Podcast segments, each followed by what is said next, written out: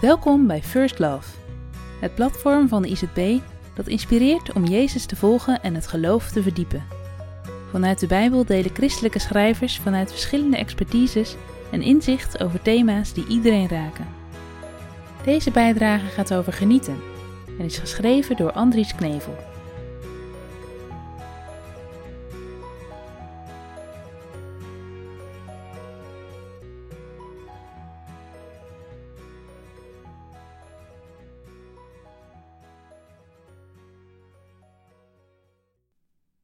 Ik heb vastgesteld dat voor de mens niets goeds is weggelegd behalve vrolijk te zijn en van het leven te genieten. Prediker 3, vers 12. Ik denk niet dat er veel mensen zijn die het christelijk geloof zullen verbinden met het woordje genieten. Integendeel, in de beeldvorming staat christelijk geloof vaak voor saai, somber, zwaarmoedig, hypocriet en nog een paar niet al te positieve aanduidingen. En christenen treft hetzelfde lot sombere mensen die zwoegend en lusteloos door het leven gaan. Ooit las ik in een gezelschap van niet al te bijbelvaste jongeren de bovenstaande tekst. En ze keken verbaasd op. Staat dat ook in de Bijbel? Nou, dan kunnen we nog wel een biertje nemen. De prediker is een wijze man, naar wie we in onze tijd best wat meer naar kunnen luisteren.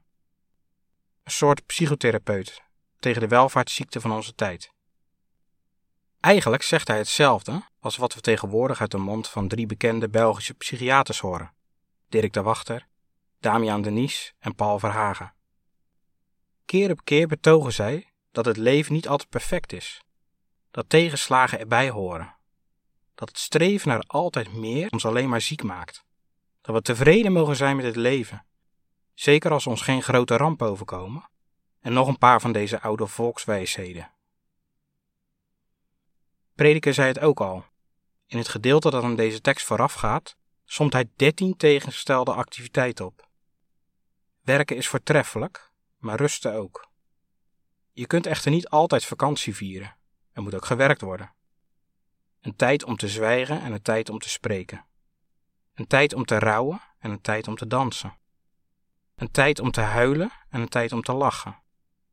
De afwisseling zorgt ervoor dat we energie houden dat de fut er niet uitgaat en we langzamerhand in een burn-out terechtkomen. Inspanning en ontspanning. Het lijkt zo simpel, maar we hadden psychotherapeuten nodig om ons te vertellen dat wanneer een elastiek te lang uitgerekt wordt, het draadje kan knappen. En de weg terug duurt vaak lang. Hadden we maar wat meer naar de prediker geluisterd, denk ik wel eens. Zeker als het genieten van het leven, als afwisseling van het zwoegen wordt gezien als een gave God.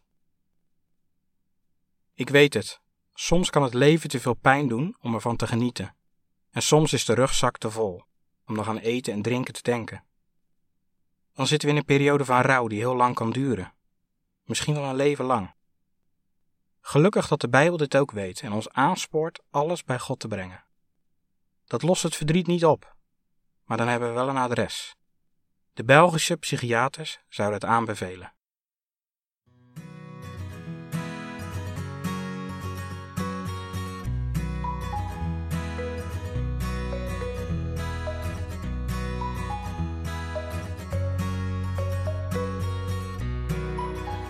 Bedankt voor het luisteren naar deze bijdrage. Voel je vrij om deze te delen met anderen. Ben je benieuwd naar andere artikelen van First Love? Kijk dan op www.firstlove.nl of download de ICB Connect app voor nog meer inhoud.